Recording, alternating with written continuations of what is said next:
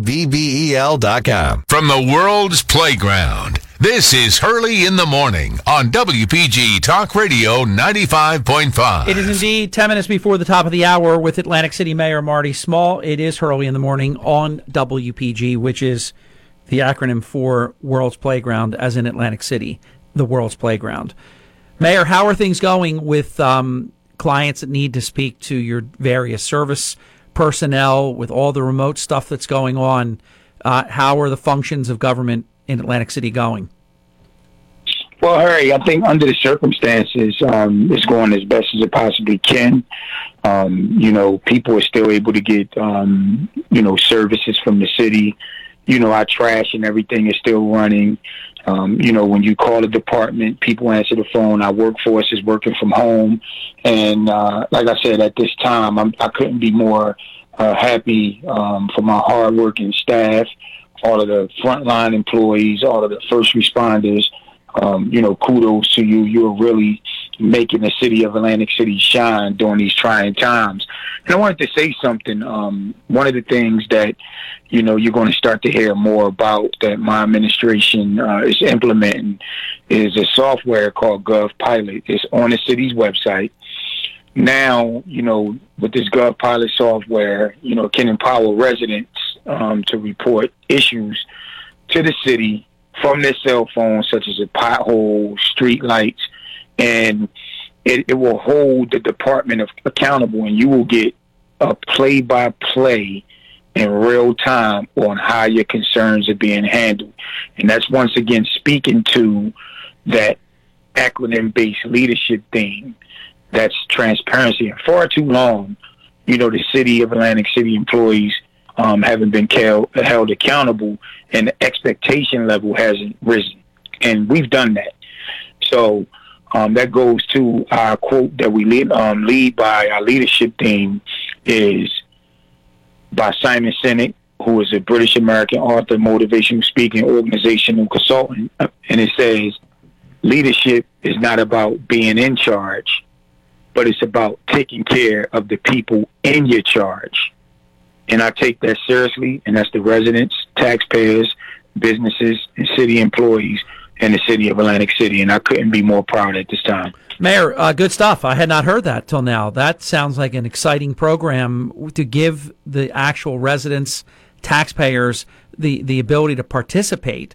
It's one thing if you make a call and you ne- you know you never hear again. Did it ever happen? Uh, here to have the um, real time type of uh, access, I think, is very very exciting, and I, I look forward to actually seeing that in operation something that's not lost, I, I think, on a lot of us. And as you know, I'm an Lansky taxpayer as well.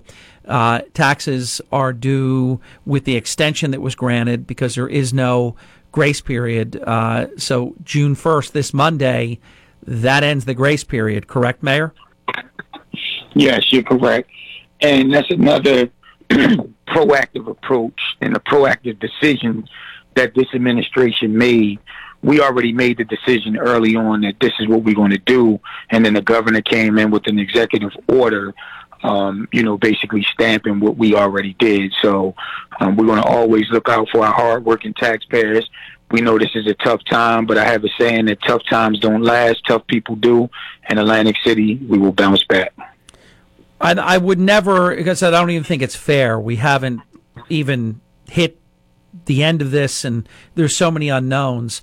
But Atlantic City obviously goes from what would have been a tax decrease to what will almost certainly be a tax increase. And we're, we're not unique in that statement. I mean, the state is hemorrhaging cash. I mean, you look at everything revenue is down everywhere. The casinos are not paying the amount of taxes they would typically be paying when they're not generating income. Tolls that aren't being collected, that's starting to ramp up a bit, and some of the toll collectors actually uh, are back working. But revenue is going to be down across the board. So a tax increase seems basically unavoidable, inevitable.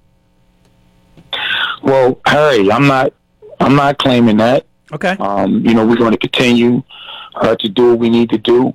We are working independent of whatever the state of New Jersey, the governor is doing with uh, Washington.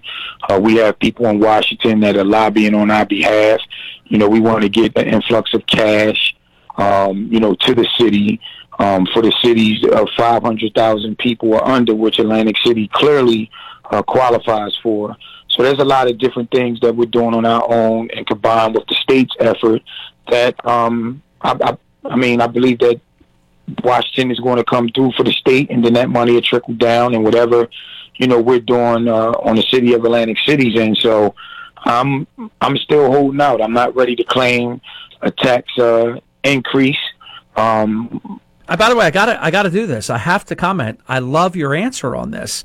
You didn't know that I was coming with that little slurve that I threw at you, slider and curve. For those that aren't baseball fanatics, I threw a slurve at you, and you swatted it away effortlessly. Uh, I love the way you, you came right back with, uh, I'm not claiming that. Here I declare that it looks like a tax increase would be a certainty. You jump all, all over that in a very professional, polite way. I'm not claiming that. And you know what? I think that's very smart on your end because there are a lot of revenue opportunities out there that you don't just have to sit back and accept, well, this was what we lost. So guess what? This is what we're asking for. You're actually looking for ways to make a tax increase not inevitable. Yes, and to use a baseball analogy like you did, you know, no matter if the answer is popular or not, I'm going to always tell it like it is, and I'm going to be like the umpire. I'm going to call them like balls and strikes as I see them. I like that. We have about a two minute drill here for a closing comment. Uh, give us a, your look at uh, summer 2020. Eventually, the casinos they have to open because if they didn't open this summer, that would be beyond anything we even want to consider. So I don't know what the date is, but they're going to open. So we'll have a casino uh, industry again. Uh, we're going to have tourists. We're going to have people renting rooms and doing short-term rentals and and and recreating here uh, down beach, and it's going to happen to what extent it's going to be a little different remains to, to unfold. But what do you see? I mean, for example, do you think we'll have an air show in August? W- what are some of the things that you envision for the summer? Well, um, you know, like I said, as a leader, you have to manage expectations because you know your constituents are watching, they're listening to every word. You know, more now more than ever during a time of crisis we don't know what that is going to look like, even when the casinos open. Uh, you know, what does social distancing look like? How does it impact restaurants? Because as you know, in the restaurant business, it's very you know minimal profit margin. So if you take you know a hundred seats out of someone's dining room, how can they survive? And I know my administration is proactive under Bruce Weeks that we uh, you know, giving all of the information to 1,300 plus small businesses on funding opportunities, you know, as we go along. But the casinos also depend on you know non-gaming activities such as concerts. Everyone is in the entertainment business: concerts, restaurants, uh, nightclubs. What does that look like? How does social? How does the rules apply? When are we going to be able to have large gatherings in, indoors? So it's a convoluted mathematical equation. I mean, we're we're hoping, you know, for success, and you know, we can't take for granted that even when these casinos open, that you know, people are going to flock because it's just human nature. Some people want to wait and see, but um, I'm wishing everyone the best. Um, you know, hopefully we can get open, but more importantly, we got to do it in a safe manner and keep the employees' um, health and welfare um, as paramount. Um, we're going to do all we can to support the industry because they're our biggest taxpayer and they provide the biggest amount of jobs. And, um, you know, one thing I know is that we all going to get through this together. We're all going to come through it better than we were before because one thing this has taught everyone is to reevaluate your situation. Things that you thought were important, things that you took for granted um, you know, is now in a different space. So remember, everyone, we asking you to remember that a um, small plan makes a big difference, and we want you to dream big and vote small. And I'm Mayor Marty Small Senior. Do you do you approve this message? I got to run. We're at the buzzer. 5 FM and 1450 AM WPGG Atlantic City WENJ 97.3 HD3 Millville. Brian Cahill one. The president takes on Twitter on Twitter. I'm Dave Anthony, Fox News. He fired off two more tweets after he was fact checked by the site. He writes social media platforms totally silence conservative voices, voices, and we can't allow this to happen. Fox's Jon Decker live in Washington. President Trump threatening social media companies with new regulation or even shutting them down after Twitter moved a day earlier to add fact checks to two of his tweets. On Tuesday, the president wrote that Twitter is now interfering in the 2020 presidential election and is completely stifling free speech, and I, as president will not allow it to happen. Twitter highlighted two of the president's tweets that claim mail-in ballots would lead to widespread voter fraud, including a message the company has introduced to combat misinformation and disputed or unverified claims. Dave? John, the president also tweeted again that it's clear, he wrote in all caps, the Obama administration spied on the Trump campaign, claiming it makes Watergate look like small potatoes. House Republican leader Kevin McCarthy tells Fox he wants more answers before he can support renewing a FISA surveillance law. They utilized it to go after Americans. Democrats have denied the spying claim amid a probe into Russian possible interference. A night of protests in Minneapolis led to clashes with police who fired tear gas and used pepper spray after rocks were thrown and police station and squad car windows were smashed. They're angry over the death of a black man in a struggle with police. Cell phone video shows a white officer kneeling on his neck and George Floyd saying he can't breathe. Just tired of this keep happening and the police getting, getting away with it not Nothing, nothing's happening. Now, four officers have been fired, and there's a criminal investigation. SpaceX is readying a historic launch in Florida today. It's the first manned mission with two NASA astronauts since the last space shuttle back in 2011. Bad weather could postpone it. A tropical storm, Bertha, has just formed off the South Carolina coast. Heavy rain forecast. America's listening to Fox News.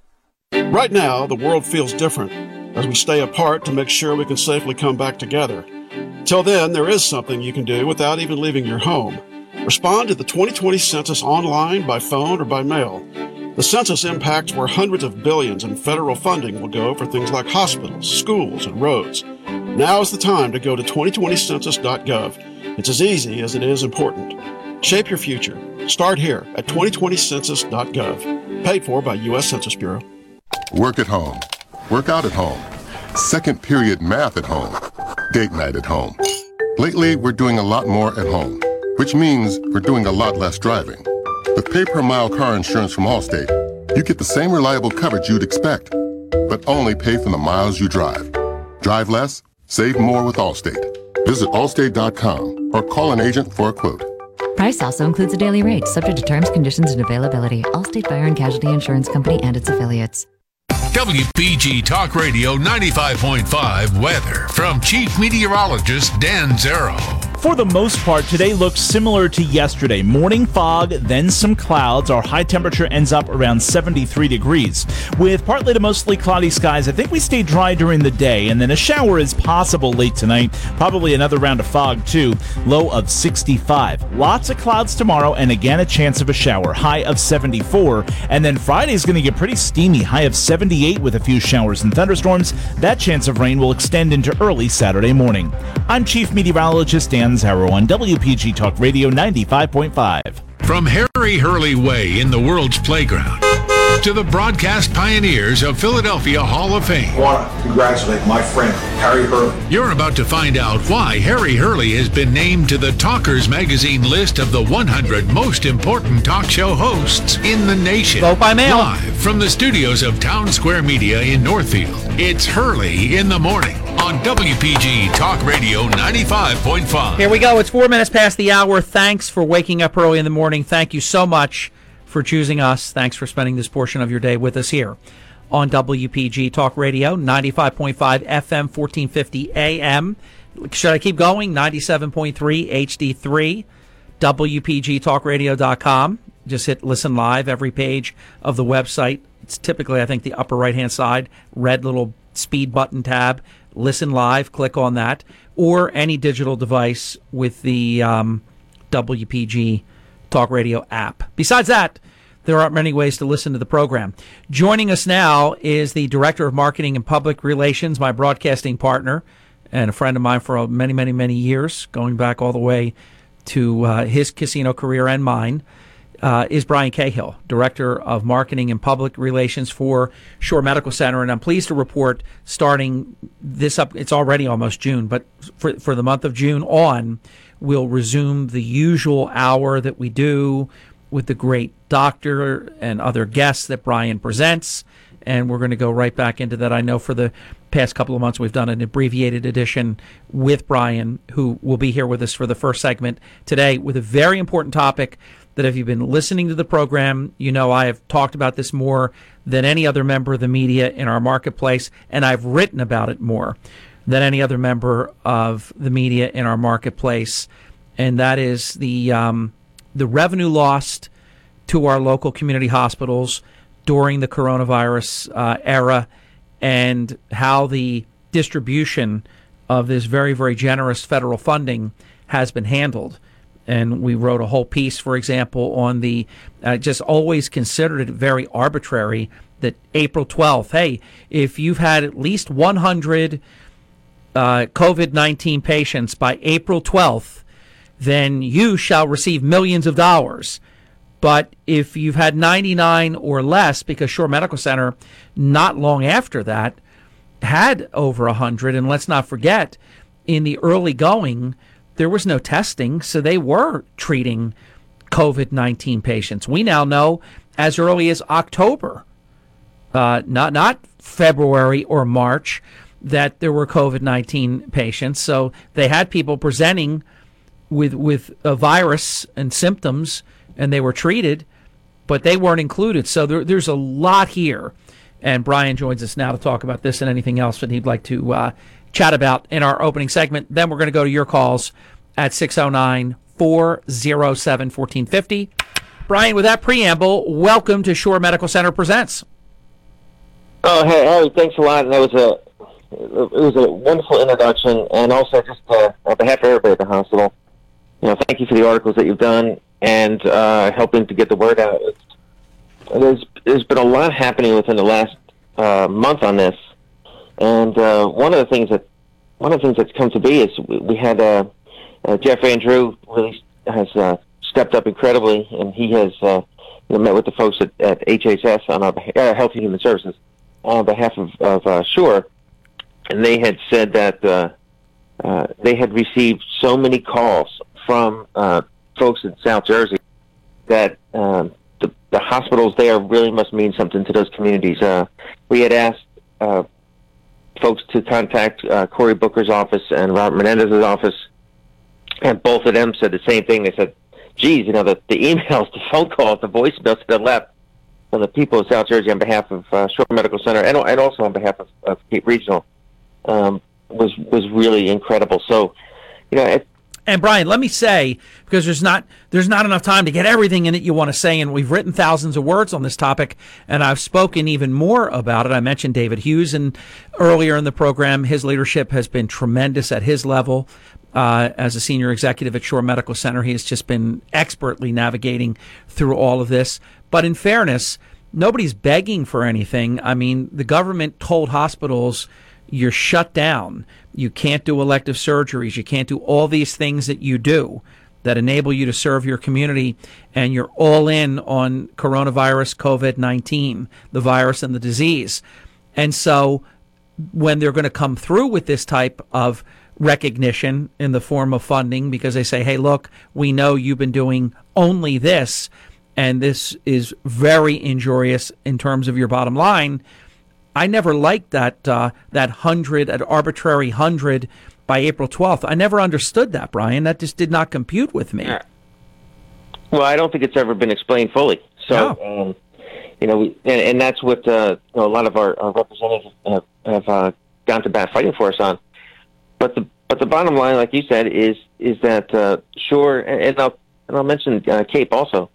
We did what the government's asked us to do. We shut down uh, non-emergent services and for sure, uh, by the end of May, we're projecting uh, a loss uh, and expenses related to COVID uh, close to $24 million by the end of May. So when you compare that number, right, so $24 million, you know, it's, it's a lot of money. Huh. Um, we looked at, there's an article in the New York Times yesterday that there's a, a large health system, nonprofit health system called uh, Providence and they received almost $10 million for each of their 51 hospitals. Uh, they had put in there that uh, they had projected to lose 276 million as a result, of the pandemic. That number seems very high, and it is. But when you break it down with by 51 hospitals, that only comes out to 5 million per hospital.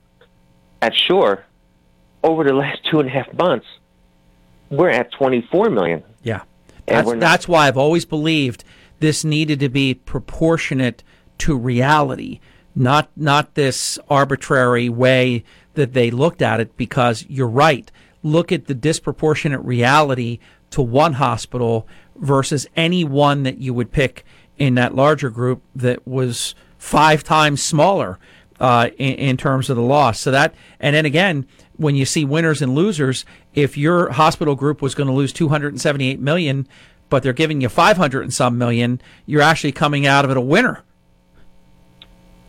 yeah. Huge winner. Uh, you, you, look at, too, um, and, you know, this is the reality of what's going on ashore.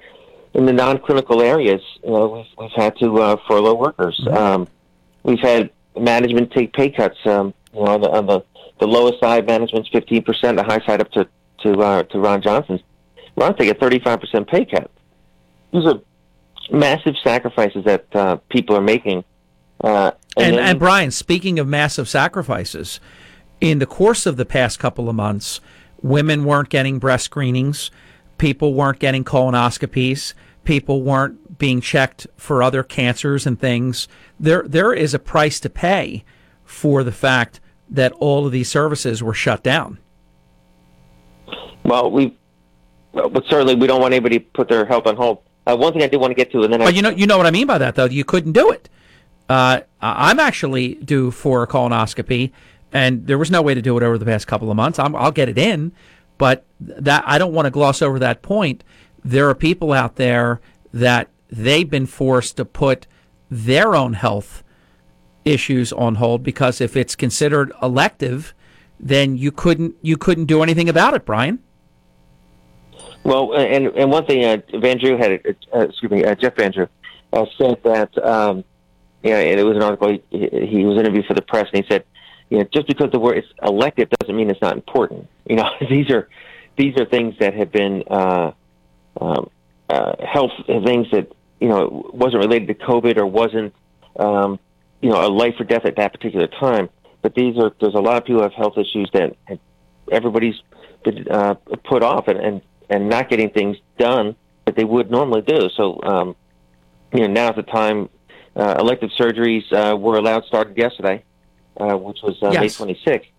Uh, the, yeah, so these are, and and and we uh, performed surgeries yesterday, so people are. Um, it's a and it's a good thing.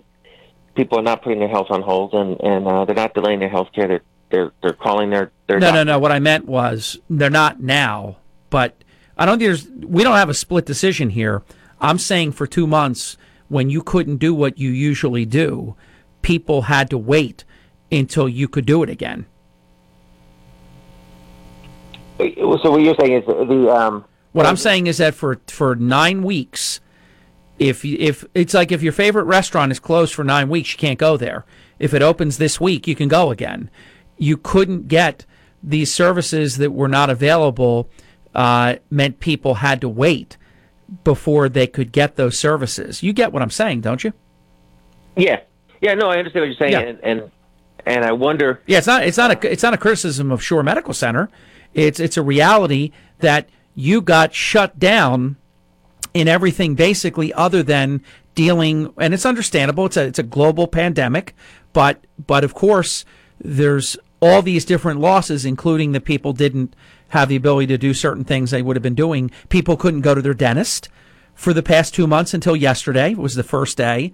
Uh, so I'm saying that beyond everything else, there's an accumulation effect here now that people are going to be able to to go out and get their blood work again and their routine screenings and different things uh, people with heart conditions and different things so it's um, it's about time i'm very happy about the fact that people can get the service again that they need that was the point I was making. Yeah, absolutely.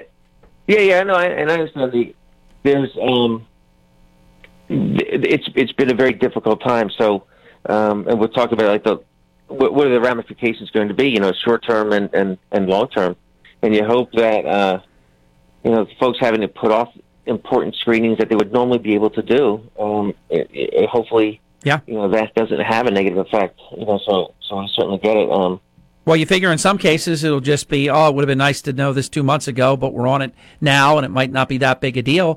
In some cases, it, it, it I mean, I'm not going to cite any specific example, but just it only stands to reason that we always talk about early detection. So if something goes two more months, or right now it's getting close to two and a half months, and now you can get back in the game. Uh, that's not a good thing any way you look at it, but it was our reality yeah, you know it's it's um, and I don't, this may be a little off topic, but that, but that's okay. Uh, you know, one of the, one of the things that that we do uh, work with, we work with the state and we work with the county on um, uh, screening programs for people who are uninsured and and uh, uninsured. It's called the uh, CEED program, and uh, the, the person who runs that program I was just meeting with her uh, last week, and we said, how are we going to be able to educate and um, you know because we can't go to a health fair uh, we we can't physically go to um, offices, and it, you can't physically go to a school right now, right? So uh, the, the screening uh, concept is going to be a challenge. How do we uh, and the education about it? How do we get out into the community to educate people to get screenings so uh, you know they don't put off uh, uh a colonoscopy, for example? Exactly. Well, I'll tell you what I loved, Brian. I'm a patient, so I received this wonderful communication that introduced me to all the safety protocols that I'll be met at my car, my temperature will be taken, a COVID 19 test will be done, uh, that you'll be brought in so there's not a wait. Uh, in, in, a public area, you'll be brought in and taken basically directly uh, to to the treatment room, uh, the screening room, whatever the um, the service might be. The communication, Brian, from Shore Medical Center has just been terrific. Well, have you, have you enjoyed the um, the healthcare hero stories? Oh my gosh, Brian, your your your brand. I mean, all the de- the neat things that you put up. I'm a huge fan. I love your work, and I love the uh, the communication. I love the the the um, Shore Medical Center social media presence. Yeah, yeah. I've seen I've seen it all, Brian. I see all the people being recognized as the heroes that they are. Incidentally, every chance I get, I try to bring out something because it's terrible. People have died, people have been made sick. It's horrible. Uh, but at the same time, there's a focus now on heroes that didn't really get their due nurses and doctors and other providers and police and fire and EMS. Uh, so there is a recognition to the heroes out there in a way that this brought into focus, I believe. It's it's a uh, you know, like I said, like like you just said, there a very difficult time, and there's a lot of uh, you know people suffering. But through that, there are some good stories that are coming out, and um, you know, one of the things that that really isn't talked about, and we haven't had chance, I haven't had a chance to put it uh, uh, on our Facebook page yet, but the work that's being done in the hospital uh, because we because we have a no visitor uh, policy right now, the the nurses and doctors are using um, FaceTime and making sure that the patients are able to talk with, uh, you know, family members who can't visit them right now. And there's so many touching stories. Um, even uh, a friend of mine was at, uh, and I won't mention his name, but uh, recently passed at our at our hospital. And in in his final, you know, his last moments, our our doctors and nurses were able to use, you know, the iPads that we have to uh, communicate with his with his wife and. Um, you know, it's it's things like that. I don't want to say little things because that's a big thing, but it's it's things like that that the doctors and nurses are are are doing right now to uh, to make sure that that our that our patients know that their their family members are are there for them, and the family members know um, you know that that the um, patients are, are are hanging in at the hospital. Brian, that's so huge because everybody listening can just feel and imagine the pain of someone that's not doing well that may actually pass away and you can't even be there with them. So having at least the opportunity through a video conference to be able to see each other and I'm sure they had the opportunity to say goodbye or whatever they did with that last visit. Um, so profound. Uh, and what it's doing is it's making the best out of an impossible circumstance.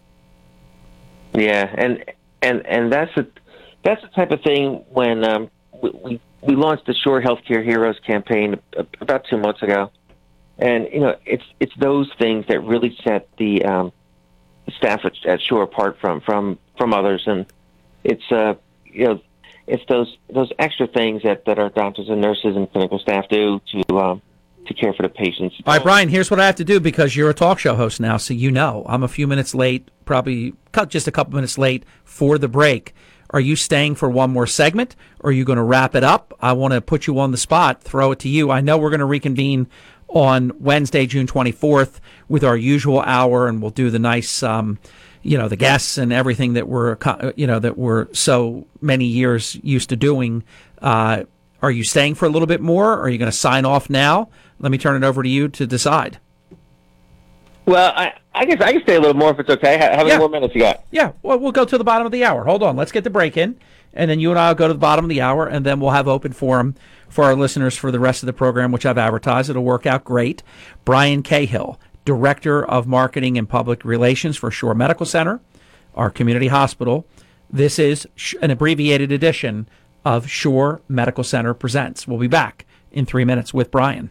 Early in the morning. WPG Talk Radio 95.5 and on the WPG Talk Radio app.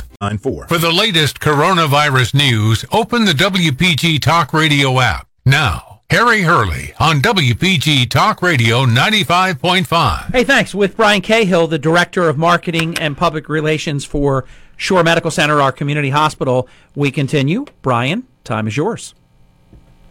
Right. Thanks for letting me uh, stay on the phone with her. of course. You know it. Um, yeah, there you go. Uh, wait, uh, I want to say one thing real quick. Because I had normally we open our show with a quick comment about baseball. So it was my joke today, Holly. Uh, uh I just want to tell you that uh, it, it's at the end of May, and the Mariners are tied with the Yankees for first place. So you know, it's it's it's not a terrible thing. Your buddy, your buddy, The Yankees and the Mariners are tied. Let me ask you a serious comment about about baseball, though they're presenting to the Major League Baseball Players Association a funding scheme, a salary scheme that will mean if you're Mike Trout and you don't take one swing and you don't go to one practice and you don't risk the potential of catching up obviously for that age bracket it's it's like 99 point 99999. It's, bu- it's above one tenth of 1%.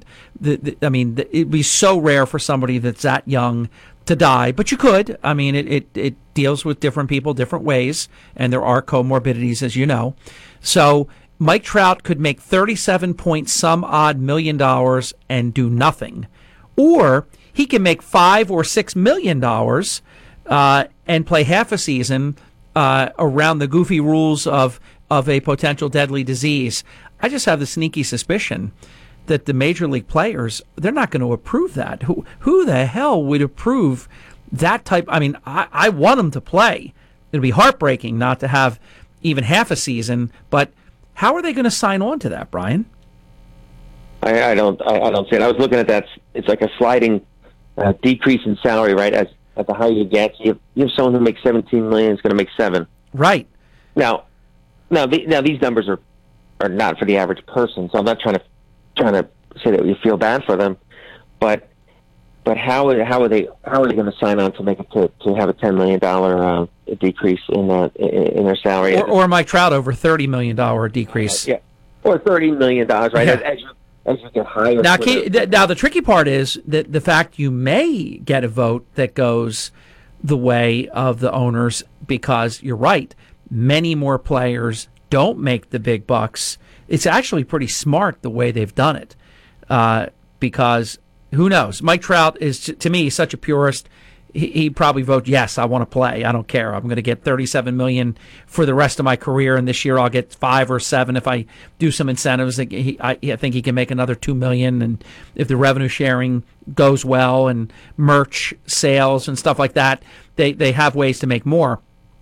But the people making the shorter money that don't get cut as much, they may vote to, to play because they, they really need it. So it, it I, yeah, might, may, yeah. I, I may have been calculating this wrong, looking at it through the big contract instead of the more normal contract that there are many more of. Yeah, if you and, and I think you know, the game could go on. It just may, maybe wouldn't have its superstars. So that's a that's well, no, no, no, no. If the if the players vote for it, uh, they, I mean, they got to play or he'd be breach of contract.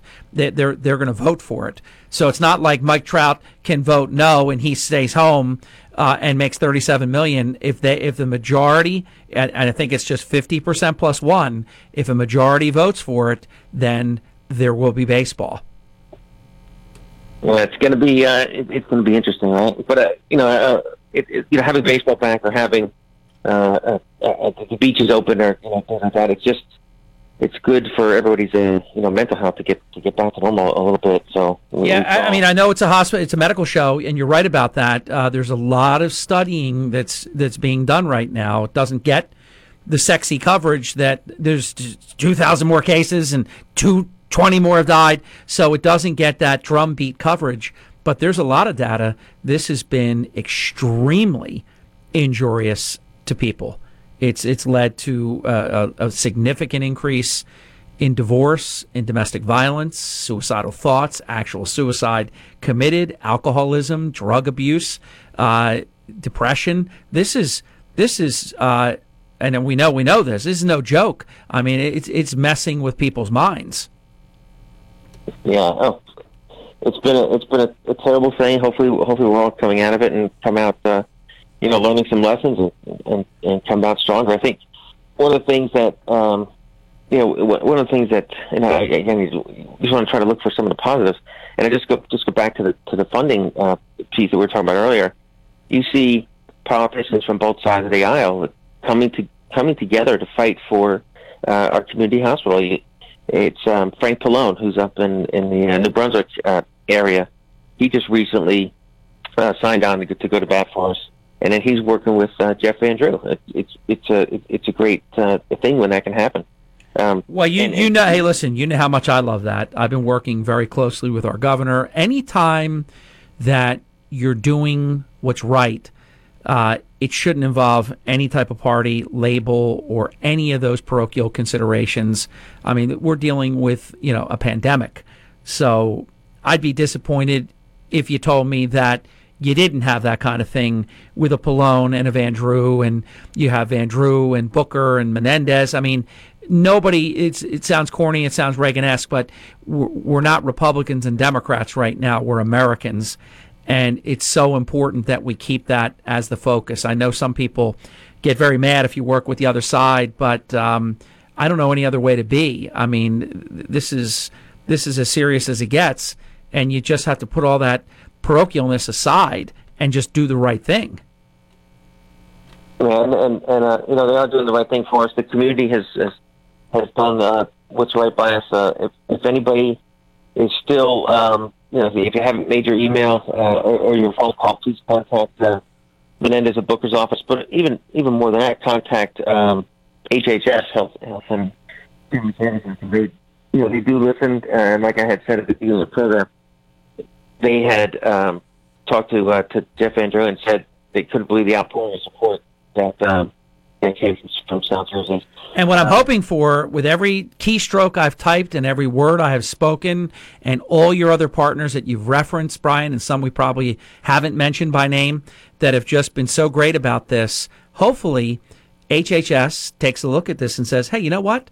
we we just it's true. I mean, we just put something together that we thought. Sometimes when you put something together from a real high aerial view, you miss the nuances of how a community hospital and more than one, because we've been also um, promoting uh, Cape Regional during all this as well, and really by extension, all the small hospitals that didn't have 100 COVID 19 patients uh, by April 12th. But that, that to me, that was always a hyper technicality because I mentioned right in my preamble to bringing you on, Brian, that I know this and you know this. Shore Medical Center undoubtedly cared for X number of coronavirus or COVID 19 uh, patients and just didn't know it at the time because we didn't have the testing or even knowledge to what this was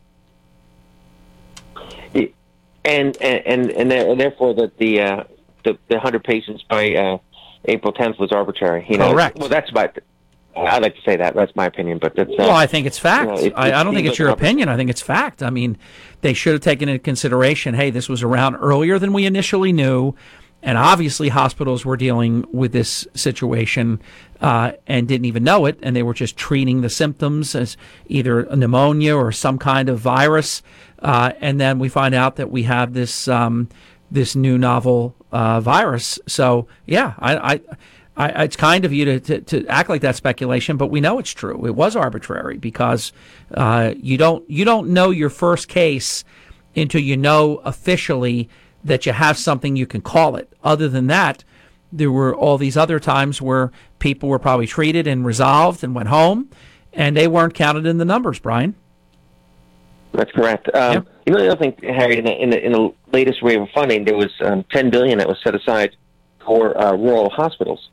So you might think that, um, you know, some uh, hospital like uh, uh, Cape or, or Shore would be considered a rural hospital, you know, or, or located Somers Point in, in, in, in uh, northern uh, May County. Hey, Brian, as you know, I covered that uh, many, many years ago. Uh, that was actually the Deborah rule.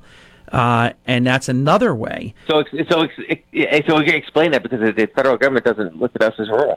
Correct, which is totally incredible that you that we're we're completely urban. I mean, we are clearly suburban and urban uh, and of course rural. So yeah, that was a, that was a, again uh, a misclassification, and we got the short end of the stick there. Yeah, it's it's the um, it's what you had said. It's, it's, like when you when you're at the uh, looking at things from a higher view, and so for a federal government, the higher view of of New Jersey is that all urban, so we don't fall into that category. But uh, you know, certainly you you have uh, folks from HHS come come visit us and it, it, yeah. What it does, what it shows you is just like when they set up compensation, they said um, full pay and 600 more on top of that per week. And they actually created a scenario where, in some cases, it would be advantageous as long as this type of extra funding is going on to not work than it would be to work, which was never the intention. But when you're trying to help people and you're setting it all up in a hurry, you set guidelines that once you actually have the experience of working through it, you wouldn't set it up exactly that way again. And that's what happened here, I believe, with the hospital funding. Got it. Got it. Well, it, it makes sense. It's just, uh, again, we appreciate the, everything that you've done, Harry. It's um, it's been great reporting. We've taken taken your articles and and, and uh, with social media, we're able to share those articles uh, out there with so many different people. Um, support's been great. We we need to keep the uh, the pressure on. And you know, at the end of the day, we're we're looking at a, a 24 million in, in a revenue and expenses by the end of May. Uh, first two waves, we've got 3.7 uh, million. Next, the, the third wave, we've we got we got zero, and that's a big wow. Um, you know, that's a, a big hole. So closing comment, uh, Brian. uh, yeah, we need help. Uh, closing comment. I'm going to kind of squeeze this in. It's, we, as I had mentioned earlier, elective surgeries uh, did start um, yesterday. So if anybody is looking to get an appointment with, with a surgeon, uh, contact Shore Physicians Group, 609-365-6239. And uh, make your appointment, and, uh, and uh, hopefully we we'll, we all get back to normal and you get this uh, health uh, issues fixed. And by the way, let me leave you with one last closing thing. In some of the writings I've done, I believe another positive out of this will be that telemedicine that some people just didn't understand it or were adverse to it, just so used to being in a waiting room, to not have to go into a waiting room where perhaps you would be around sicker people than you are, uh, and being able to have your appointment from your home or wherever you are through video conferencing, telemedicine has taken a huge positive, favorable step during the corona- coronavirus era, Brian. Yeah, uh, absolutely. If, um, uh, we had appointments um, with, with physicians through the uh, through physicians group with telehealth. It's worked out well. Uh, although I have I have talked to quite a few primary care doctors, and they're saying that you know telehealth is, is there for certain things. Yeah, but it's definitely important for you to go into the office, you know, for for for others. Uh, but yeah, it's it's been a it's been a great thing to get us through this time period. We even we even take um, telehealth uh, uh, conference call, or video conferences through um, urgent care. So there are, you know, it's just uh, as technology uh, moves forward, so you know the uh, industry moves forward with it, and the uh, population moves forward with it. Yep. So telehealth is, is telehealth is, is, is going to stick around, but it's also uh, it, should, it should be a compliment to your in-person visits. I agree with that completely. Brian, thank you for a great visit. We'll reconvene uh, on uh, Wednesday, June 24th for the 9 o'clock hour. And, of course, if you need me before then, we'll, we'll always be in touch like we, we are. All right. Hey, sounds good, Harry. Um, you've done a great job during this. Not that you don't do always, obviously, but you've done a, a great job through uh, through the pandemic and and, and um, especially I think the, the work that you've he's done with uh, with the governor has been uh, pretty phenomenal. So uh, congrats to you, and, and, and um, again, thanks for having me on. And, and just uh, w- one final thing, the folks at Shore Medical Center have been phenomenal throughout this whole thing, and, and they are truly um, healthcare heroes. No doubt about it, Brian. Thank you, my friend. Uh, until we meet again, have a great day. It's 39 minutes past the hour.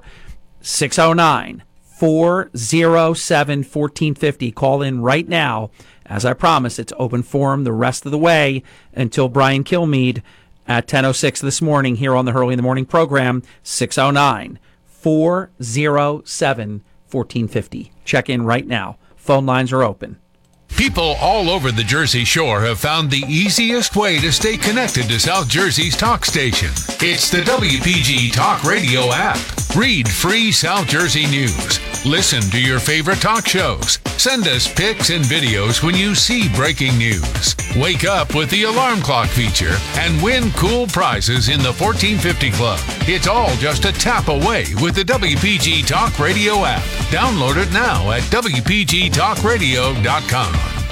Listen for the morning edition of the O'Reilly Update with Bill O'Reilly at 10:15 this morning. Now, Harry Hurley on WPG Talk Radio 95.5. All right, anybody that's known me for at least 5 minutes knows I am a huge space fan. I used to say NASA, but now obviously you have this um, private situation. And keep in mind, Elon Musk's SpaceX, they got half the money that Boeing got Boeing had a setback. I'll tell you, Boeing is if if if nothing, they just have awful luck right now. They got four point some billion dollars from the federal government to accomplish what Elon Musk did. Now I'm sure Musk put his own money in too, but Musk got two point some billion dollars, and it is Musk's craft that will take the two astronauts, one aptly named Hurley no relation that I know of. You never know in that kind of thing. I haven't had a chance to tell you yet. Margie traced me back all the way to the 1590s. My on my mother's side, direct descendants from the Mayflower. I couldn't believe it. I thought it was one of those TV shows. I never dreamed that I could ever go back to the 1590s. I haven't even had a chance to tell you about that. It's been so busy around here. But the weather looks like a 50 50 proposition thunderstorms, 50% chance. So if it doesn't take off today, the next window is Saturday, I think around 2 o'clock, something like that. And if it doesn't happen weather wise or mechanical something or other on Saturday, there's one more launch window on Sunday. So I would imagine today, Saturday, or Sunday, it's going to happen. I'm hoping it's going to happen today. I was daydreaming to when I blocked out my schedule. I was a junior executive at the Golden Nugget, and the space shuttle was going to be taking off. And I booked myself an appointment. I was very fortunate. My room at my office at that time was one of the hotel guest rooms on the third floor. I had TV, a full bathroom. It was fantastic. Uh, while we were doing construction in, in my office area, and I watched that space shuttle Challenger go up, and I could tell. I knew. I knew something terrible had happened. They they they did a pretty good job hiding it for a while, but you just you just knew that something wasn't right. So I've I've caught about every major space flight since I was a child. When some of the um, the just the tests and stuff like that, I'm not I, I I'm not as on top of that. But I mean, for example, today I'm going to definitely be tuning into that. Two o'clock, Discovery Channel preview show, and I think sometime a few hours later is the scheduled launch. I mean, I, I, I can't. I am so excited that for the first time in a decade, we're not hitching a ride on a Soyuz Russian craft. I mean, that's that's just unacceptable. Just as as a proud American, it's unacceptable. Welcome to Hurley in the morning. You're on the air. How you doing, Harry? Doing. It's Ron from Ventnor. Hey, Ron. Uh, I I just had to give an okay on Marty Small because of what he brought up about reducing the taxes. If your schools aren't going to be open, why are we paying school taxes? Well, here, Ron, they are open though. That's see, I, I hear that more than I expected from people. The schools are open; they're just doing remote learning. Teachers are teaching, administrators are doing their job. It, the difference is they're just not in the building. Uh, I'm surprised that so many people miss that fact. Maybe because I'm a former school board member, I get it a little bit more. But what do you think it is about that? Because you just said it. I've answered that question on and off air hundreds of times. Oh, the schools are closed. We should be paying anything. The schools aren't closed. It went from in class instruction to remote learning. So they're still open, Ron. That's not going down. The price per pupil is not going to change because of the coronavirus. What if you're not the type that are capable of having the internet and well, them, here's you what you, you got. The answer is you got to be. It's all you can do. If, if you can't afford the internet, they provide you in many of the, the, the school districts where there are socioeconomic issues, disadvantage, so on. They provide the uh, the Chrome notebook, and if you can't afford the internet, they put what's called a hotspot uh, right there for you. So you you just go on, and the internet is free. I can promise you that there's not a student that's uh, five years or older that doesn't know how to use the internet. That the, the in some cases it'll be the parents that are a little bit behind the curve there. That's true. Yeah. Uh, my my son has uh, the children, and uh, they're at home, and he's saying, "Oh, now I have to teach. This is what the schools are for to be able to teach." The well, the te- the parents are not teaching. In fairness, the parents are not teaching, uh, and from district to district, it's a little bit different. But teachers are teaching. Parents are clearly there and supporting, and probably feel like like a student teacher, but the teachers are still doing the teaching, Ron. Okay. Yeah. All right. That's all. Good to talk to you, my friend. Be well. Take care of Ventnor. Hey, next time you're by Ventnor City Hall, tell them to take the flag that's all torn up down and replace it with one that's not all torn up. That'd be a good project, Ron. I have Harry. I have a flag from my uh, half brother was in Vietnam, and when he passed, wow. they got the flag. Wow. And I don't use the flag. No, no that's that's okay. that's a that's a treasure. That's an heirloom. But your your city hall, where you pay a lot of taxes, and everybody else does, they have a torn up flag. It's ridiculous, and I've been pointing it out for two weeks now. It's terrible. They're just a joke. I would be proud enough to donate that to the city of Ventnor. Well, they have the big flag though. Their flagpole. I mean, I'm not putting yours down because yours is probably the same as mine, maybe the three by five. They've got an enormous flag. It's not as big as that car wash over there on Route Nine. That thing's, thing's the biggest flag I've, i think I've ever seen. There's also a um, uh, an inn of some kind uh, on uh, in Somers Point area that has the biggest flag I've ever seen. Uh, but the Ventnor flag is huge. I don't know the dimensions of it, and it's probably expensive. It's like 30 some bucks for a 3x5 if you get the stitching and get a real good one, not a cheapo. Uh, but that flag is huge, but it's all torn up. I mean, here's what I do you never know. One weather storm can do it, uh, anything can happen. It can get snagged on a tree. I mean, a lot of things can happen. You got to always have a backup. You have your flag and you have the backup. But having a big flag in front of your city hall, your town hall, and it's all torn and tattered is just awful. It's terrible. It's embarrassing. Yeah, it is. It, for the amount of money you pay, it is because you're paying for that. You already paid for that torn flag, and you'll be paying for the one that's not torn. But they're they're just they're too busy telling you you can't go on the boardwalk or in the ocean to fix the flag. Oh, you can't go in the ocean. You can go on the beach, but you can't go in the ocean. Well, you can go. It's really funny, but there was a point in time. The guy's creepy. Uh, it's almost his name. He's Commissioner Creepy. It's very close to his name. Uh, creepy with a K. Uh, he said, You can't go on the boardwalk. You can go on the beach, but you have to keep moving, and you can't go in the ocean. But it got better because Governor Murphy opened things up and you can go in the ocean again. I don't know if you're allowed to towel dry. That's another story. But then, then the power trip was you couldn't have bikes on the boardwalk last weekend for Memorial Day weekend, but you can this weekend, Ron.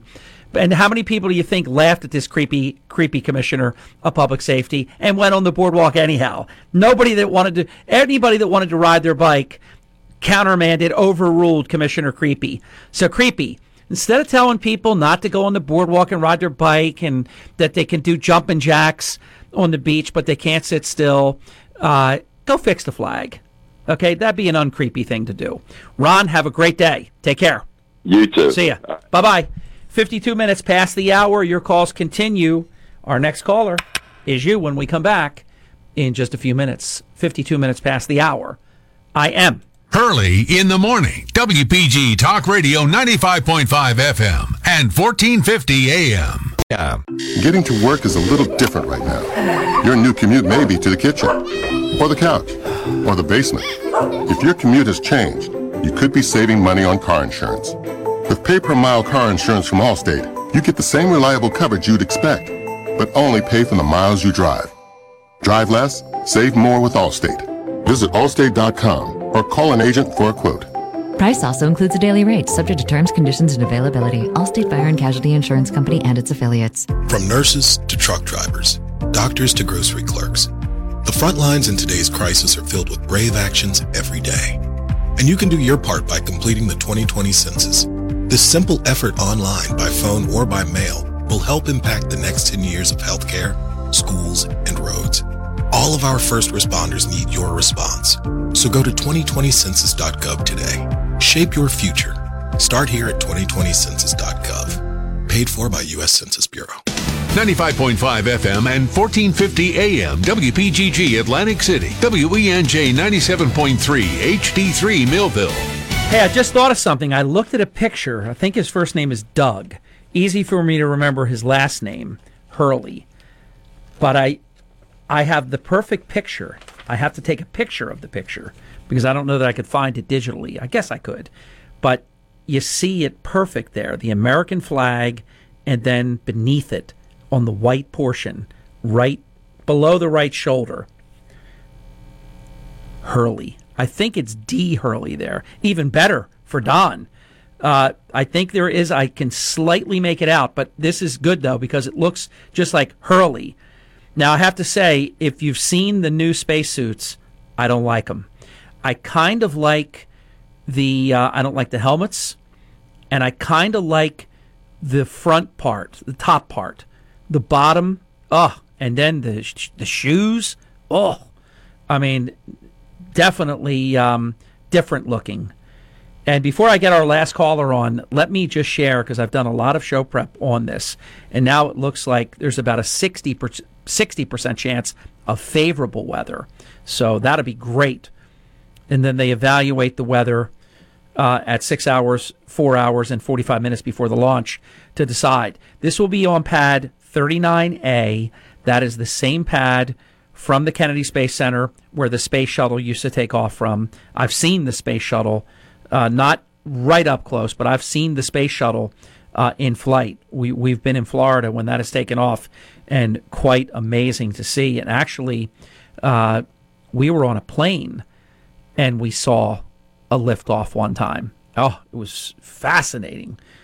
So we have not lifted off an American astronaut on American soil on an American craft in basically a decade since 2011.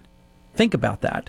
And Russia charges us about $89 million per astronaut. So you're talking about there's sometimes seven people are going up. It's always usually at least a couple Americans, if not more. So if it was two, you're talking about in the neighborhood of about 160 million. This is much better that we're hopefully going to be back in business, and I really hope that we don't have a setback Boeing was not able to deliver the Starliner. Uh, they got $4.2 billion. The uh, Elon Musk team got $2.6 billion to build what's called the Dragon spacecraft. And the Dragon spacecraft has already been flying cargo to and from the International Space Station. It's been very, very good.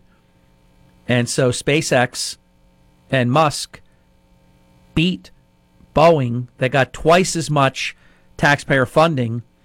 Boeing recently suffered a big setback. Uh, they had a Starliner that capsule that malfunctioned during a key uncrewed mission flight. And if SpaceX can carry out this mission today or Saturday or Sunday, depending on weather, it'll be a major win for NASA which pushed for the commercial partnership as opposed to just completely government run. And of course, not lost on me is I've been calling it hitchhiking. We've been hitchhiking and Russia, taking our astronauts to the space station is unbelievable. I think it takes about nine minutes for the craft to actually enter orbit. And then it's something like 18 hours, or I might be off on that to get to the International Space Station. Welcome to Hurley in the Morning. You're on the air. Good morning, boss. How are you, sir? Very well. Going good. Thanks for taking my call. Of course. Yeah, so I was going to talk about something else, but since you just brought up that subject, I, will elaborate that, on that a little bit if I may. Yeah. Uh, space flight. I lived in, after I left you in the Trump organization.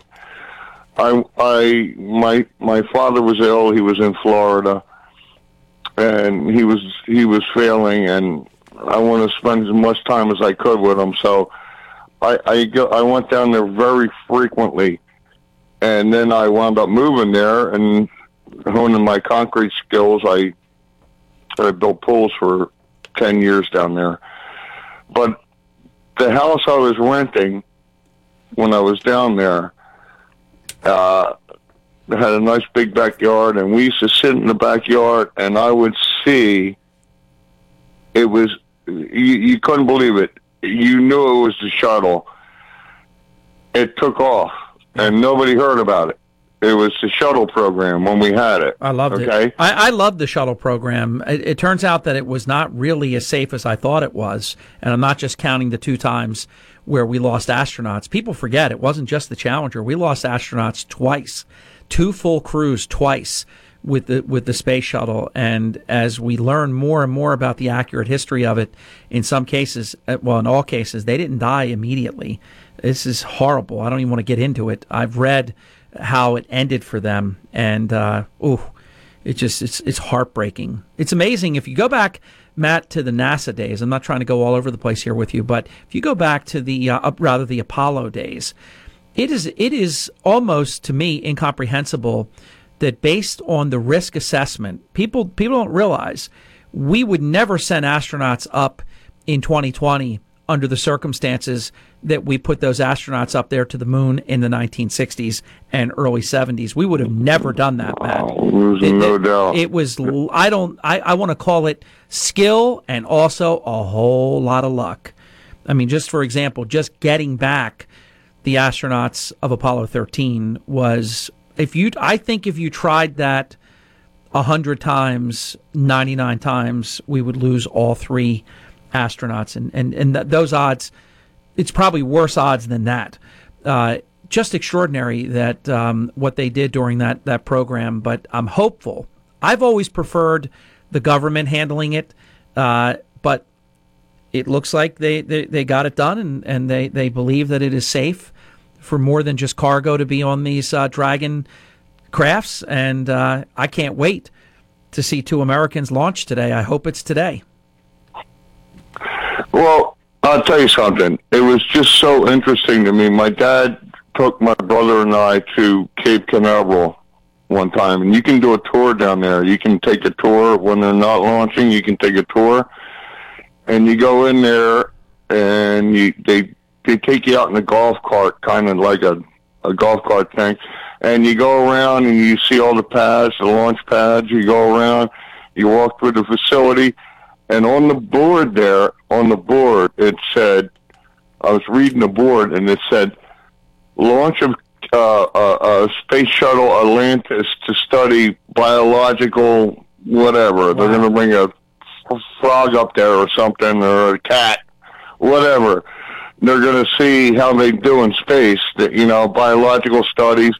And then the next four launches were classified military – classified military, classified military. Wow. So what do you think we're putting up there? What? Well, we're so, putting up there secret satellites, probably, dare I say, Matt, probably weapons. No, of course. Yeah. Space Force. Yeah. There you, you said go. it yourself on, on this very program. There you go. You, you said it first on this very program. But I'm saying, if for all your listeners, and everybody there's something out there that the other world don't know about because we're we're not stupid right our military and our air force and our, our and nasa is not stupid man we have the best of the best we have stuff up there that this country will never get attacked I'm telling you, there's something up there that, that nobody knows about. Look at Area 51, Harry. Mm-hmm. Look at Area You know, 51. I can't believe, I swear, if there was more time, the music's playing, Matt, if there was more time in the program, I was going to bring Area 51 up. There, because there, there, there have been some declassified releases and even some that happened by accident.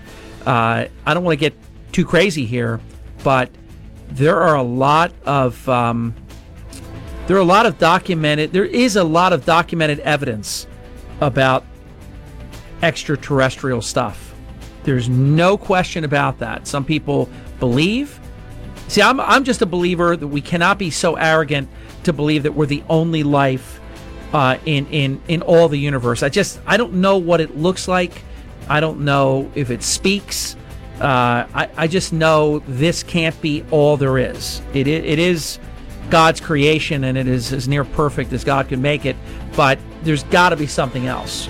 Good stuff, Matt.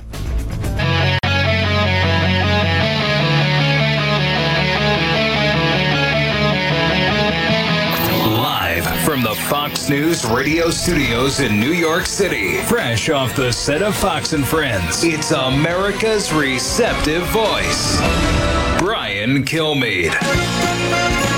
Hey, thanks so much for listening, everybody. It's the Brian Kilmeade Show. Uh, it's a busy week, even though the election's five months away in the middle of a pandemic, uh, uh the economic revival perhaps, or the reopening of this country. And then we have this story for the first time, and believe me, we're going to remember this for a long time. Uh, Twitter has decided to fact check tweets, and they're going to start with the president. They didn't like one of his tweets, so they decided to put an attachment to CNN and Washington Post stories related to it. Good luck competing with that and continuing with that. And the unfairness that's bound to happen when Joe Biden comes out with a statement like uh, Donald Trump, because of the way he handled the pandemic, 40,000 more people are dead. Are they going to touch that one? Not true, right? Are they going to go find a, uh, a column, maybe written in the Daily Caller, that shows it's not true? Like you just found something in the Washington Post? It's historic. Uh, the, the, Twitter is feeling the pressure that the president likes their medium, and there are a bunch of liberal owners uh, there. And the president came out and just uh, talked about his uh, uh, the misuse of paper ballots and the mail-in voting, and how it's going to screw up the whole election. And they had a problem with that. Matt Schlapp is going to be with us shortly, and Senator Martha McSally at the bottom of the hour. She's in trouble politically. She was appointed to that position, and uh, she is trailing to the astronaut, and we'll discuss that. First, big three. Now, with the stories you need to know, it's Brian's Big Three. Number three. I hope he releases these calls. This one phone call has been the excuse that the Obama administration, that the intelligence chiefs, that the media have used as this sort of fulcrum of the whole Russia probe. Yeah, that is uh, KT McFarland. More, uh, more on the Michael Flynn fight for justice as we are now on the doorstep of learning exactly what was said in those calls to the Russian ambassador, which resulted in the collapse of his finances, career, and reputation, at least for now. Number two.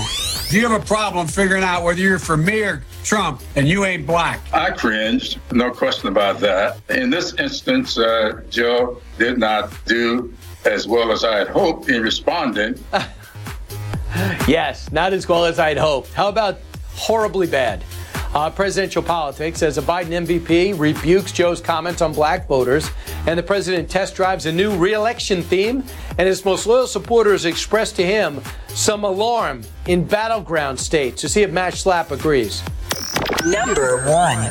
We are in transition and we are pivoting now towards reopening. The curves are flattening and they're adjusting downwards. This is great news. It's driving the stock market up.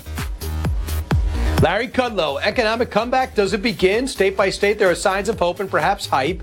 We will bring you the state stories and the numbers behind the optimism. Most of all, how do you feel? BrianKilmeadshow.com, by the way, if you ever want to get the podcast. Let's bring in Matt Schlapp, chairman of the American Conservative Union and was the deputy assistant to President George W. Bush. His wife, Mercedes Schlapp, is now a key figure with the Trump reelection campaign. Matt, welcome back.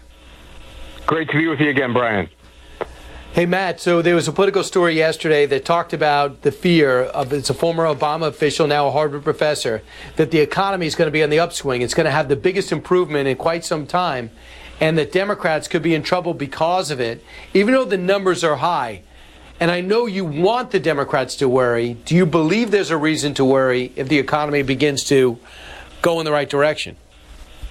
Well, look, the economy has to go in the right direction because I mean, it, it couldn't really be much worse, Brian. I mean, this shutdown, you know, when I hear Larry Kudlow, a great man and a good friend, talking about how the curves are flattening, that's very lagging. That that was weeks ago, um, and we we've waited. We've been way too uh, careful in these blue states and blue state governors are, I think, playing politics now because I think they believe that if the economy stays shut down, that that weakens uh, Trump and Republicans running for the House and Senate. And I think it's a damn shame what the governor of North Carolina is doing to try to shut down a Republican convention and what the, quite honestly, the governor of Virginia is doing to prevent the Trump campaign from going back to work. Um, you know, uh, so, you know, I, I think that the economy is bound to come back. It'll come roaring back. But what I worry about, and I, and I love President Trump and I'm a big supporter, but what I worry about is we stayed hunkered down too long and these public health officials, I know they mean well, but they don't understand anything about economics. And I think we've made ourselves sick trying to stay healthy. Well, there's no question about it. I think Governor Cuomo's gone way too slow. The governor of Massachusetts way too slow. Pennsylvania an embarrassment. New Jersey uh, suffocating small business in their state, which uh, they're going to lose millions. And then Governor Cuomo comes to Washington today and says, "Hey, would you fulfill my the budget gap I have?" He wants some free money. Yeah, this is exactly right. Now, look, they uh, the Democrats took the mention of God out of their platform, um, which I think when you chuck God out of the equation, no wonder they have so much trouble telling the truth. And uh, and I think they're playing politics with this. And I also think they're using this pandemic as a way to push their radical social policy. In this case, uh, I think they like this idea of every American getting a monthly check that uh, is more than probably uh, they would make in the job market for some folks, especially people starting out, and uh, and so they love this this idea of a guaranteed income, and now they're going to use this pandemic as an opportunity to have the federal government be the backstop for every big spending, free willing liberal in the country. America will never be able to pay its bills. We're already trillions of dollars in debt.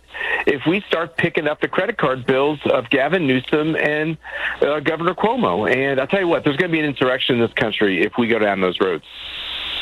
Absolutely. Here's Governor Cuomo yesterday, cut eight. Hospitalizations down. Great news. Rolling average down. Number of intubations down. Number of new COVID cases down to the lowest level since this ever started, just about 200. What the hell are you waiting for? We're only in phase one. New York City is even opening up till the middle of June. It's crazy. They won't open up until they demand to be closed down because uh, every uh, medical professional I've talked to tells me that, you know, when the temperature turns cold and, you know, New York City is a particularly cold city because of the skyscrapers and everything else. You don't, you don't get a lot of sunshine up there, Brian. Uh, they're going to demand to close this thing down all over again. We have some governors saying that we won't re- be able to fully open up until the middle of November of this year. I don't know where they came up with the middle of November, Brian. I'm sure that's just a random date uh, that they selected, uh, and uh, and so you know this is uh, this is shameful uh, behavior. To use people's health, I talked to a person last night for an hour who recovered from COVID. He uh, he was cured by one of these drugs that CNN says will kill you. He was cured by one of those drugs, and he actually ended up spending uh, an extra amount of time in the ICU because, let's face it, the healthcare professionals uh, are trying to figure out how to handle this really peculiar virus. Um, so his, his, the people treating him almost killed him after he recovered from corona, right? And I think what the governor of New York, with his demand for hospital beds and uh, respirators and everything else, uh, they have been wrong about almost everything they have demanded everything. that we provide. And it's time for common sense Americans to take a breath and look at the situation and say 99.9% of us recover from it if we get it, if we're not in one of these scary classes of comorbidity. And, uh, and you know what? We've all, uh, you know, at least probably 25 to half of us have already been exposed in this country. Uh, and you know, the fact is, it's what your grandmother taught you. The best way to uh, counteract uh, Chinese corona is to, in a healthy state, experience it and beat it. Right. Uh, by the way, uh, Andrew Cuomo's popularity went from 73 to 61 percent approval, and handling the nursing home 43 percent. When things get more and more exposed, it'll turn out he is blaming the Trump administration for the policies that had these COVID positive patients going back to nursing homes. No. If they can isolate, they go back to nursing homes. You don't put an infected patient back in a nursing home without isolation. It killed thousands of people, and to blame the Trump administration is uh, befuddling, to say the least. Meanwhile, yeah, it was Anthony Fauci who. Yeah, if Anthony Fauci came out and told us, well, the flu uh, kills 0.4% of people, and this kills 1% of people. It's, it's not the flu, it's worse. Now it turns out this kills 0.3% of the people, and he comes out, who, by the way, told us in January and February nothing to worry about. Here is Anthony Fauci today. And I often say, you know, we often talk about the possibility of a second wave or of an outbreak when you're reopening. Mm-hmm. We don't have to accept that as an inevitability, and particularly when people starting thinking about the fall. And I want people to really appreciate that. It could happen, but it is not inevitable. If we do the kinds of things that we're putting in place now identification, isolation, and contact tracing we can prevent this second wave that we're talking about. All right. Uh, is this, I mean, look, he's a wonderful, he's probably a very smart, smarter than I'll ever be. But man, this guy is not a fountain of truth. I mean, excuse me, a fountain of accuracy. You know, I have just long ago stopped listening to the healthcare professionals. I'd rather have a coin and flip it to know whether or not a. you know when we when we had this one uh, patient at uh, CPAC, all the healthcare professionals and I talked to all of them uh, told me don't worry about telling everybody to wear masks. And of course, this was a week after CPAC had ended, but you don't have to worry about wearing a mask because it will make you sick because you'll be touching everything and then you'll be touching your face because masks always move around on your face. Now, out of nowhere, everyone's all of a sudden saying, oh, yeah, all of us should be wearing masks and gloves. You know, it's just they, they keep changing all the guidance. Now, I can understand if they learn, if they're doing it off data and learning and then changing, but their data's all wrong, Brian. It's garbage in, garbage out. And so, I, once again, I think this is a moment where just American common sense and know-how, you, you've got to almost dictate for yourself what you think makes sense and it all comes down to the same thing if you're in a if you're if you're like my mom and you're 80 years old and you have health issues you know she's not going to a lot of events with a lot of people and she's maintaining her distance and everything else but if you're a healthy person um, you, have got to make your own choices. And Americans have been doing this for 200 years. We've survived pandemics, we've survived challenges. This is a moment where we just got to use common sense. I agree. And uh, people who wear a mask in the car by themselves, what are you talking about? you buy yourself on a beach wearing a mask? What are you doing? Uh, I'm watching I, Dana when I Bash see those people Joe, driving, Joe. Brian, I drive very fast and I try to pass them because I'm like, I don't know if that person's all there. By the way, I would love, now that we all wear masks out, I can't understand what anybody's saying. I repeat myself 20 times. Finally, I take the mask off and I go, hey, how much is this? You know, so we're like, if no one could hear each other, we can't understand each other, everything's muffled, uh, uh, whatever. Uh, just real quick on this. I'm watching Dana Bash interview Joe Biden. They decide to do it from 12 feet away why, why even interview him? Why not just put him on a satellite or get a bullhorn? It looks so ridiculous. What are you doing? You're six feet away. The guy gets tested every day. The reason why Trump doesn't wear a mask, he got tested an hour before. That's why he doesn't wear a mask. It's to protect other people from you. So, real quick, let's talk politics. Go ahead. It was insane. That was insane. And right. I'll just say one thing on this distance thing and the mask thing. As a Roman Catholic, they, they're telling us in Virginia we can't even go inside our churches. We have to wear masks. Everyone knows anything about the Catholic Church that you receive communion. So if you're taking your mask on and off and on and off, let's face it, folks, it's pointless. It's just playing to people's emotions of fear and trying to calm people down our fears should be based on rational concerns, not on irrational concerns. And we're playing into this political correctness. And the latest version of it is when you wear a mask, you can't get corona. And it's just not accurate. I mean, Right, unless, of course, the first two months when they told us something else, they were inaccurate then. So, yesterday, yeah. I'm reading this story, and it's not been denied to me that uh, David Bossie and Corey Lewandowski went to see the president. The, the president likes them. Their senior advisors, part of the success of 2016, and told him, Mr. President, Florida and Arizona, you're in a lot of trouble. He ends up calling in the directors in both those states and some of the other battleground states and saying, there's an emergency here, especially with uh, voters over 65. Tell me the truth, Matt. You know his politics well as anyone. Yeah, Mercedes is down there in the trenches. Uh, so, President, is that the right message the president should be getting? Yeah, yes, in, in the sense that I think we should be very concerned. I think all Trump supporters should be concerned. I think there's a bit of a cockiness out there in the country that he somehow found a way last time, and so he'll just find out that way this time. And uh, the shutdown has been, and the pandemic has been very alarming to a lot of people. And the polls, actually, a lot of polls look bad. Uh, I actually don't look at the polls as being indicative of what's going to happen in November. I actually think things will get in a, on a better direction, but we should not assume that you can go through a pandemic and an economic shutdown without political consequences. There will be political consequences. So I think that's the right message to tell the president. Yes, there's some alarming situations out there. Now, that all being said, uh, I actually think the, the reelection campaign is novel. It's interesting. It's the right kind of campaign. And I think the president is in a will eventually be in a very strong position uh, to win re-election. But nobody out there who's a Trump supporter should be taking this for granted. You should be concerned. You should be out there uh, convincing your neighbors that uh, a tax-raising 12-foot away Joe Biden uh, is not the solution to uh, our problems of an economic downturn and taking on China. We need Trump for that fight, and that's what this election is going to be about. He is Matt knows a lot of stuff, and he even doesn't tell us everything he knows, but someday he will. Uh, when he writes a book. Uh, Matt thanks so much. No, Brian, you write the books. I read the books. You write the books, okay? Uh, that, that's a good point. Uh, chairman of the American Conservative Union and a wonderful person. Matt thanks so much. Uh, when we come back, your phone calls 1 408 7669. One line open. Uh, this is the Brian Kilmeade Show. Don't go anywhere. Brian Kilmeade will be right back. Brian Kilmeade, WPG Talk Radio 95.5.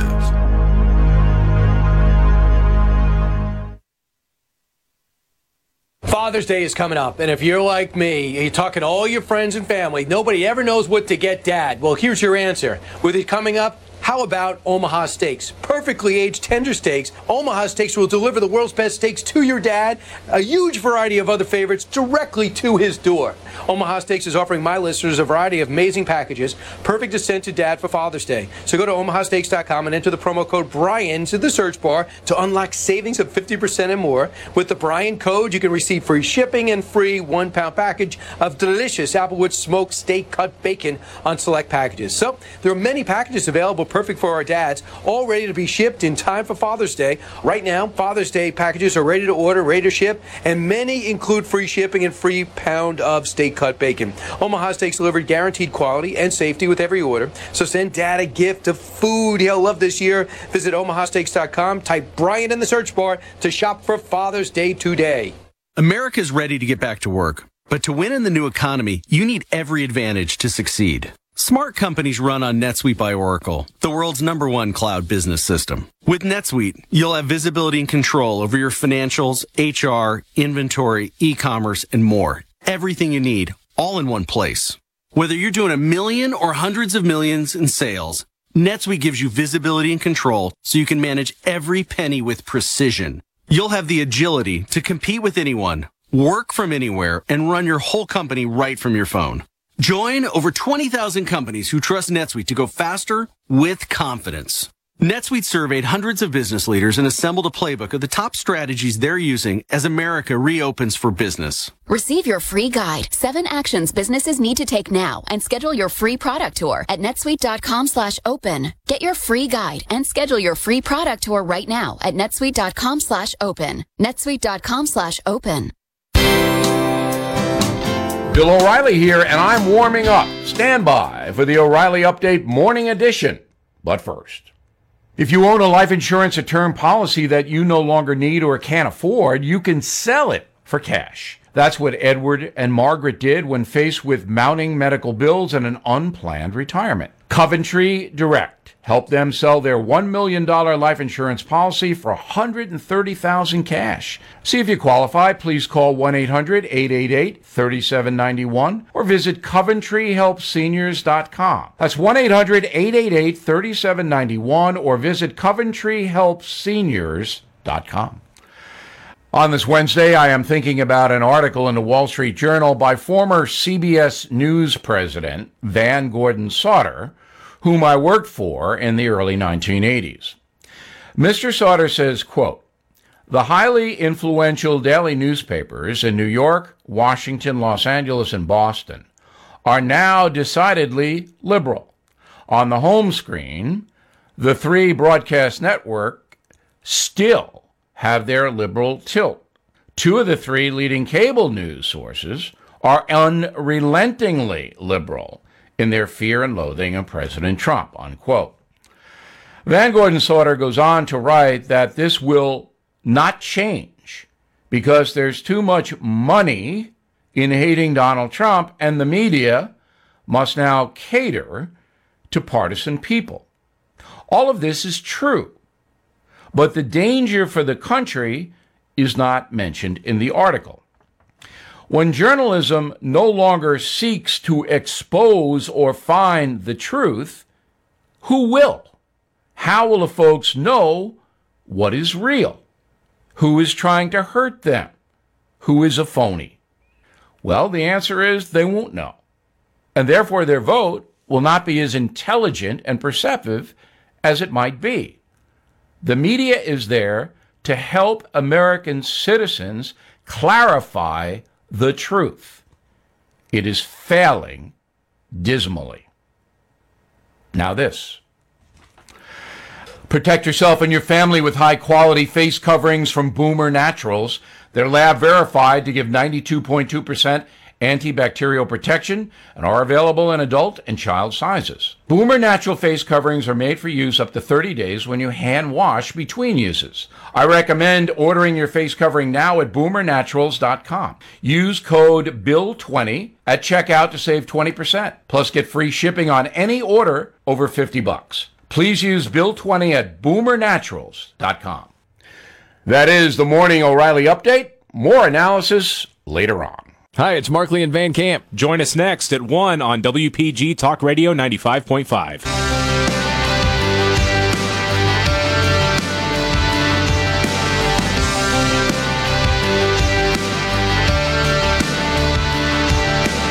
talk show that's getting you talking. You're with Brian Kilmeade. If there's ever a time to actually take on this overdue need of major infrastructure construction, now is the time. Scheduled to meet with the president uh, to talk about a number of things, but this is one of the things I want to talk to the president about. You want to restart the economy, you want to reopen the economy. Let's do something creative, let's do it fast, let's put Americans back to work. All right. Uh, it would help Governor Cuomo if you were putting New Yorkers back to work at a way in which does not put their health at risk, but my goodness, leans forward and gives them an opportunity to stand up their businesses. Phase one opens up today. It should have been two weeks ago. Phase two and three and four should be happening right away. It better not be two weeks at a time. If you're not going to stand up your economy and take some risks, why should the president uh, write his, a check on overdraft to New York? And I say that as a New Yorker. Jason listening at 97.1 in St. Louis. Hey, hey, Jason, you're talking about politics, right? Absolutely, Brian. I'll keep my comment real, real simple. Uh, I think Val Demings would be a perfect uh, vice presidential candidate uh, for Joe. I understand the Republicans are running very scared. Uh, these polls that came out, it's very, very clear Donald Trump is in trouble, which he should be in trouble. Uh, he's been an ultimate failure. What do you like about Val Demings? What do you like about Val Demings? Uh, I like that she's a strong woman and she's not afraid to go after the president, and she won't be afraid to go after Pence whenever they're standing next to each other on that stage because anybody's going to wipe the floor with either one of them because you've got the dirty. How come they haven't? And you really think you purple. think Biden is going to wipe the floor with the president? You're the Absolutely. one. Absolutely. Even yes, Biden's family doesn't think that. Is he going to remember his name? There's yeah, nobody I know that thinks that Biden. will. there's nobody I know that thinks that Biden will be Trump in a debate. If you want to say the president went overboard with Joe Scarborough, absolutely. Brian Kilmeade, WPG Talk Radio 95.5. Michael Savage. I'm going to beat well, Joe listen, Biden. It, he is saying something that's true. He says he's going to beat Joe Biden, and only Biden can beat Biden, and it looks like he's doing a damn good job of it. But this thing about if you don't vote for him, you're not black, is there anyone who is African American who might find this slightly offensive? I don't understand that if a Republican said that, there'd be calls for federal investigations. Michael Savage, weeknights at 9 on WPG Talk Radio 95.5. News. I'm Chris Foster. President Trump is using Twitter to complain about Twitter, putting a fact check label on two of his tweets, the first time that's happened. The president wrote that Twitter is now interfering in the 2020 presidential election and is completely stifling free speech, and I, as president, will not allow it to happen. Twitter highlighted two of the president's tweets. They claim mail in ballots will lead to widespread voter fraud. Fox's Jon Decker. The president's scheduled to attend today's first ever launch of a manned private spacecraft from American soil. NASA Administrator Jim Bridenstine tells Fox. So we have put astronauts on a brand new spacecraft four times in the history of the United States Mercury, Gemini, Apollo, and the shuttle program. And, and now we're doing it on a SpaceX Falcon 9 rocket with a Crew Dragon. So this is very historically significant. The launch in Florida is scheduled for 4:33 p.m. Eastern Time. America's listening to Fox News.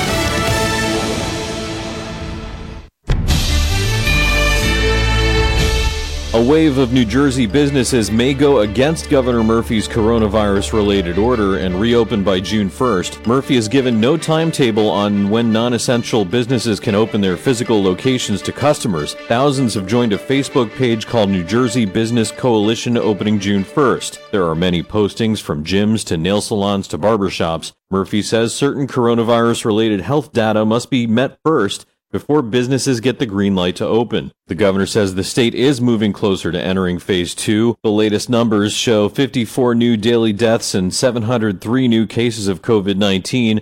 Officials say the numbers may be skewed due to a lack in reporting because of the Memorial Day holiday. The governor allowing pro sports teams to train in Jersey, while it was reported last week that the Phillies will likely use Citizens Bank Park to resume spring training whenever Major League Baseball reaches an agreement on the 2020 season. The announcement from Murphy is a significant step forward for the other professional sports teams that reside in Philly but practice in Jersey. It means the Sixers can open their Camden facility and the Flyers can train at their Voorhees facility once the NHL gives them the green light. The Sixers had been among 11 teams that had been prohibited to reopen their facilities as the NBA works closer to returning to resuming its season. The Eagles, headquartered in Pennsylvania, has yet to make any sort of decision on professional sports resuming. In the WPG Talk Radio 95.5 newsroom, I'm Ashok Bala. I'm Neil Cavuto, and this is the Fox Business Report. Stocks opened higher. Investors are optimistic about discussions to provide more economic stimulus to boost the recovery. Boeing is about to cut 2,500 jobs, the result of the slump in air travel caused by the coronavirus pandemic. The Wall Street Journal says the positions will be eliminated through voluntary layoffs. Tesla is lowering the price of its electric cars. Analysts believe Tesla has found a way to save money in production, and it is passing on savings to car buyers Google is planning to open around 10% of its office space beginning July 6th and step it up to 30% in September. Carnival says it won't be sailing its Germany based AIDA cruises until after July 31st. The company is waiting for more information about international tourism. That's your Fox Business Report. I'm Ginny Costello, invested in you.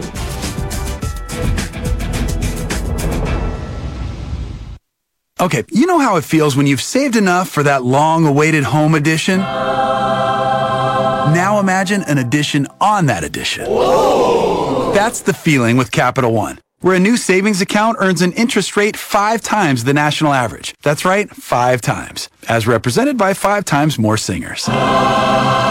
This is Banking Reimagined. Capital One, what's in your wallet? Terms apply. Rate comparison based on FDIC national rate. Capital One NA member FDIC.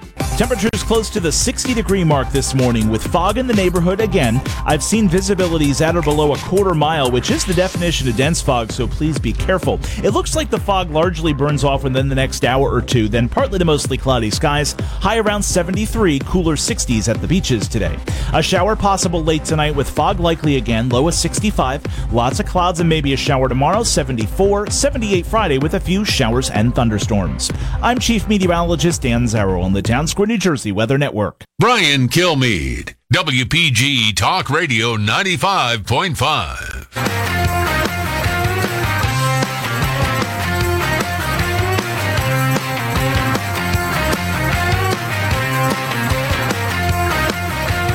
He's so busy, he'll make your head spin. It's Brian Kilmeade. Well, I think everyone knows we're down to uh, less than 8,000 troops. Uh, we're with uh, leadership in many different fields and in many different parts of, of that country. We're with uh, we're dealing with the Taliban. We're dealing with the president. We're really not acting as soldiers. We're acting as police, and we're not sent over there to be policemen. But we're there 19 years, and uh, yeah, I think that's enough. And uh, they understand. We're having uh, very positive talks. We want to bring our soldiers back home. We want to bring them back home. We have to go back. We'll go back, and we'll go back raging.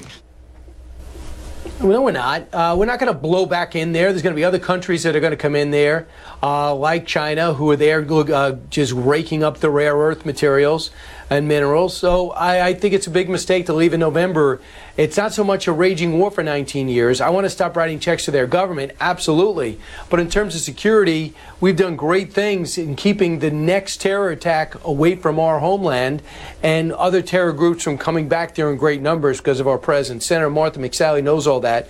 She fights wars for a living or used to. She's a member of the Armed Services Committee and Banking Committee and author of a brand new book called Dare to Fly Simple Lessons in Never Giving Up. Uh, uh, Senator uh, McSally, welcome back to the Brian Kilmeade Show. Good morning, Brian. Hope you're doing well today. I'm doing good. Congratulations on the book. What was it like to tell your story at such a young age? Oh, well, thanks. Well, the process of sharing the book was actually impactful, just uh, in healing in some ways, but in sometimes painful, you know, sharing some stories, going from being a shy, pudgy, motion sick kid, you know, to being the first woman to fly in combat, uh, and other challenges that I've been through, you know, losing my dad when I was 12 and even going back through that and talking to my mom and family members. It was, it was impactful in a very positive and meaningful way. And although I've had some unique experiences in my life, Brian, everybody everybody can relate to fear and how we overcome fear. Everybody can relate to adversity and challenges.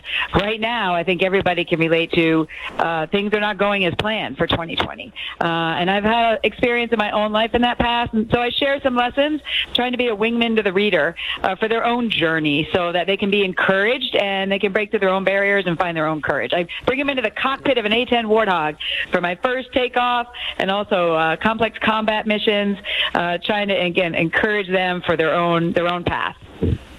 president wants to pull out all troops in Afghanistan by uh, by election day. What are your thoughts on that?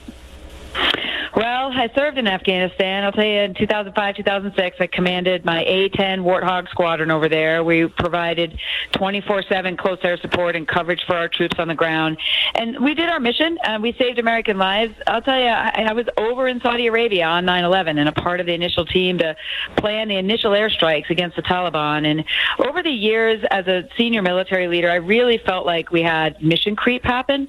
Instead of us being very focused on ensuring that they are not a safe haven for terrorist activity that are going to come and kill Americans. Somehow it turned into trying to bring them into the 21st century, you know, becoming a liberal democracy. Um, and that should have never been our mission. So I think a lot of mistakes have been made over the years. I share the president's frustration that here we are almost 19 years later. And I think we've never had conditions and strategic focus over the last many years. It's been more about just kind of the status quo. And I agree. We, you know, insanity is doing the same thing, expecting a different result. And uh, it's time for us to rethink. Uh, but we also need to make sure that they don't become a safe haven for terrorists that are going to hurt Americans again. That should have always been our mission, but we lost track of that. Yeah, but uh, we're going to leave without that uh, without that mission accomplished. In fact, a story in the New York Times today, I can't really deny, the Taliban, with direct quotes, says they sense a victory over superpower. And we know how the victory over the Soviet Union propelled that Islamic extremism throughout the region. Mm. Now they're going to have a second one uh, that they're going to claim as theirs because we came, we conquered, but left, and they're about to reconquer. Yeah, again, I, I, share the concerns. There is about a dozen terrorist organizations there now. Uh, it's not just Al Qaeda, it's ISIS and it's several others. Uh, and we also need to be really looking at Pakistan. I mean, some of the challenges we've had over the last two decades, because Pakistan continues to be a safe haven for the terrorists. They go over into the safe haven, they regroup, they reequip, and they come back over again. And if you're trying to fight an insurgency, and that needs to happen also from the inside out, the insurgency is for Af- the Afghans to fight fight the terrorists are, we need to make sure that we are continuing to have intelligence capability and the ability to strike them so that we don't have terrorists hurting Americans. So, uh, again, no decisions have been made. Um, we need to, to, keep our eye on the ball about protecting Americans and our national security interests. Unfortunately, over the last 19 years, um, that, that hasn't been the main objective. It's been one of them. And we've had a lot of people saying glasses half full every year. The general's given updates about how we're on the verge of winning, and it just really has not been been factually accurate. And that's what brings us to where, where we are today. I just can't believe we can't stand up. There's 100,000 men uh, and women police, uh, security forces, and yet they don't seem effective fighting the Taliban. How could that be? Well, it's a very complex environment. Uh, they've been at war for, for many decades. If we didn't even start training them up, Brian, uh, until late into the 2000s. When I was there in 2005, 2006, we were still fighting our own little war. We weren't even thinking about how are, I mean, I just say strategically, how are they going to provide for their own security? How are they going to provide for their own people? This can never be done by an outsider. And so it's a very complex society. Uh, they've been in and out of war for a very long time. Uh, and these are some of the challenges that Again, do Americans have to solve all these problems? No. This is for the Afghans to solve for themselves. What we need to do is ensure that there's not a safe haven for terrorists who are going to come kill Americans. That's why we went in there in the first place. Right. Uh, Martha McSally has her book out now. It's called Dare to Fly Simple Lessons in Never Giving Up. Senator, right now you have another challenge on your hands. Uh, some polls show you're down double figures as you try to get a fresh six years to, to be a senator from Arizona uh, to Mark Kelly, the astronaut. Uh, how do you close that gap? Word is at the White House, the president was briefed and is very concerned about your candidacy. Yeah, we're we're working very closely with the president's team. Uh, we talked to their team several times last week. Uh, look, this is going to be a consequential election. I've had ten million dollars dumped on my head over the last year and a half. We say at fighter pilot as fighter pilots, you know you're over the target when you're getting flack. They know that the only way that they can have Chuck Schumer be in charge is to go through Arizona. Uh, and yeah, you just called my opponent the astronaut. Well, you know what? I'm the female fighter pilot who broke through barriers and uh, served my country and and flew, flew in combat. Uh, 325 combat hours. So uh, I've got a story of my own. And while I've been in the Senate, I've been fighting for Arizonans uh, leading on the issues to address this pandemic.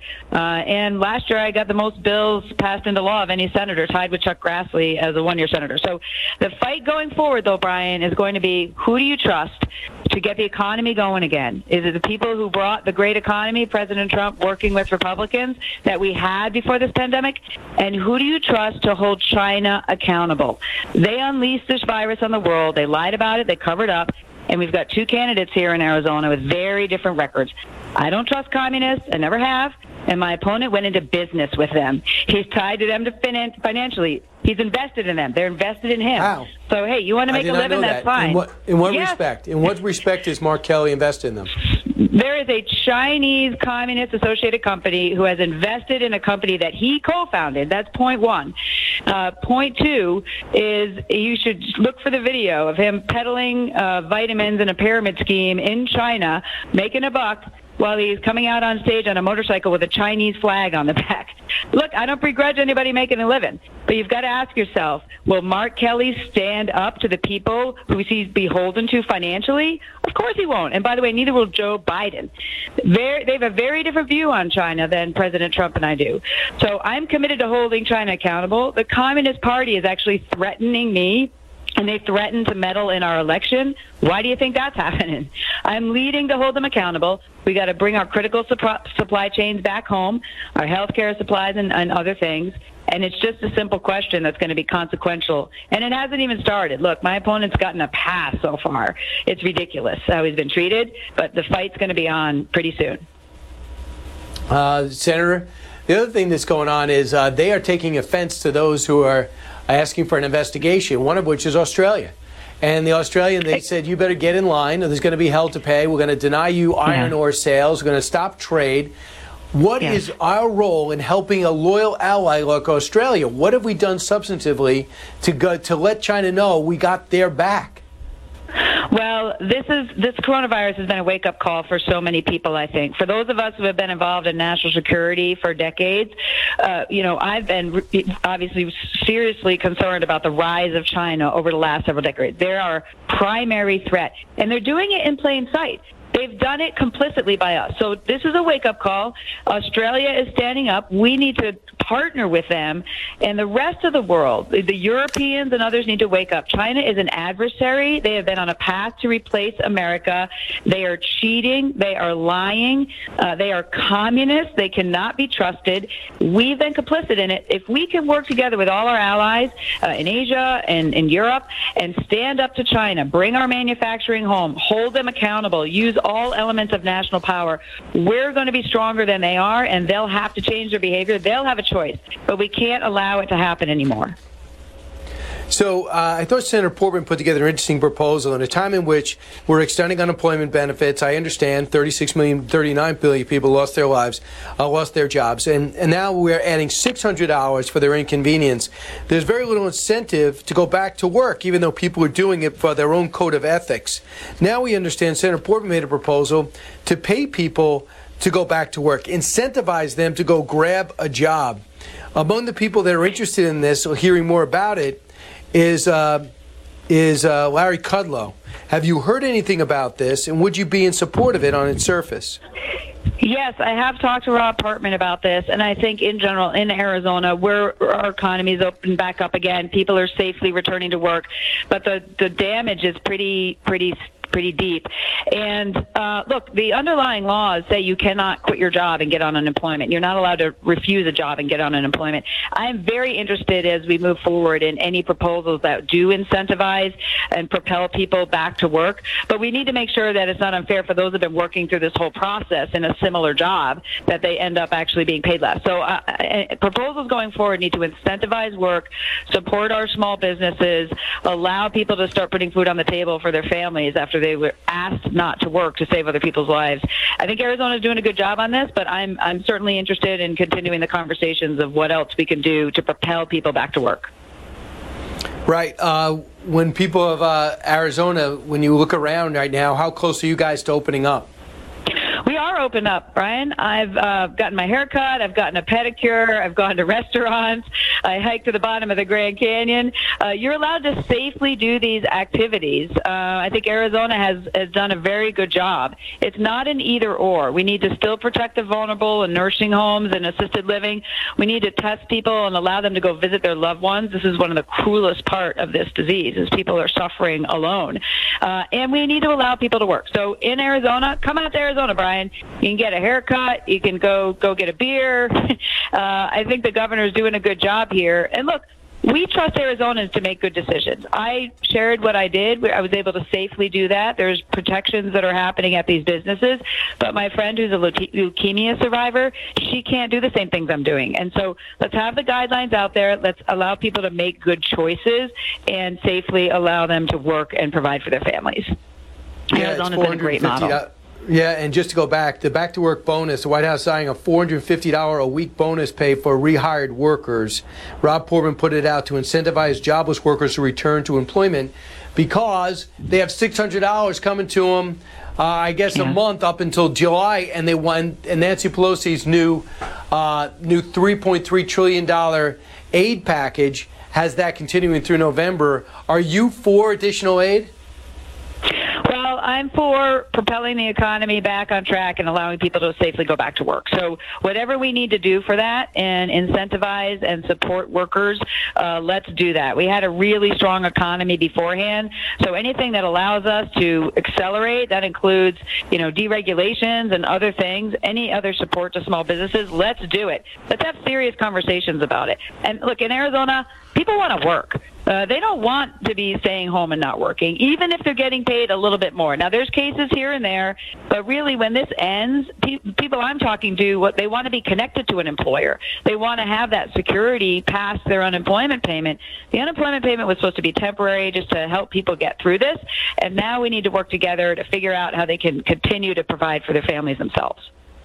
If you want an inspiring book uh, with the best chapters yet to come, so pick up Senator Martha McSally's book. It's called Dare to Fly Simple Lessons in Never Giving Up. Senator, best of luck as you try to write another exciting chapter, and that'll be the comeback story to get that Senate seat for six more years. Thanks, Senator. Hey, I'm already here, so I'm not coming back, Where this is a, you know, this is an important election, but I hope people go to daretofly.us. Um, again, I just share some stories, bring you into the cockpit of A10, and encourage you to work through your own adversity, persevere, and find your own courage. So look forward to hearing stories for people that can get on daretofly.us and share their own stories with me too.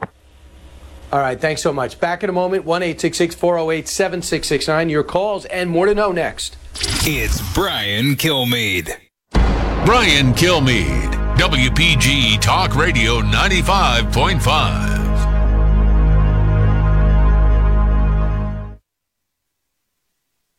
Summer is finally here, ladies and gentlemen. A summer like no other in so many ways. And Chamonix is celebrating with a sale like no other. Now, right now, get the classic Genucel for bags and puffiness and the jawline treatment, and Chamonix will double your order for free. Whether you're staying at home, going back to work, or simply connecting remotely with your loved ones and coworkers, now's the time to say goodbye to puffiness, dark spots, crow's feet. Even firm up that skin under the jawline and neck area. Your next Zoom or FaceTime will feel better, guaranteed. You're going to get compliments or simply get 100% of your money back. It's time for you to emerge strong, positive, confident, and beautiful. Order Genucel now, and Chamonix will double your order for free. So go to Genucel.com or call 800 Skin 860. And for results in minutes, the Genucel Immediate Effects is also free, plus free shipping. Get double your order free now. All orders are upgraded to free priority shipping. Genucel.com, that's Genucel.com. Chamonix, your ticket to a more beautiful life.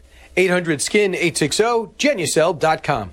This is good news, maybe exactly when you need it to. Right now, Medi-Share is waiving their new member fees. This could save you money on top of all that you'll save each month by becoming a member of Medi-Share. So many people are looking for a healthcare solution right now, seeing the cost of Cobra plans, for instance, and Medi-Share is the affordable alternative to health insurance. The typical family saves $500 a month. You might save even more. Medi-Share is a Christian community that shares each other's healthcare costs, and because of the current economic economic situation. They're making it easier than ever. Apply by May 30th and you can save an additional $170 on your first month. I'll give you the number here in a second. And if you call, you can get a price within two minutes. Just tell them the promo code share to receive your additional savings. Maybe now is the time to make the switch like more than 400,000 people already have and start saving. Here it is. Call 844-47-BIBLE. That's 844-47-BIBLE. 844-47-BIBLE.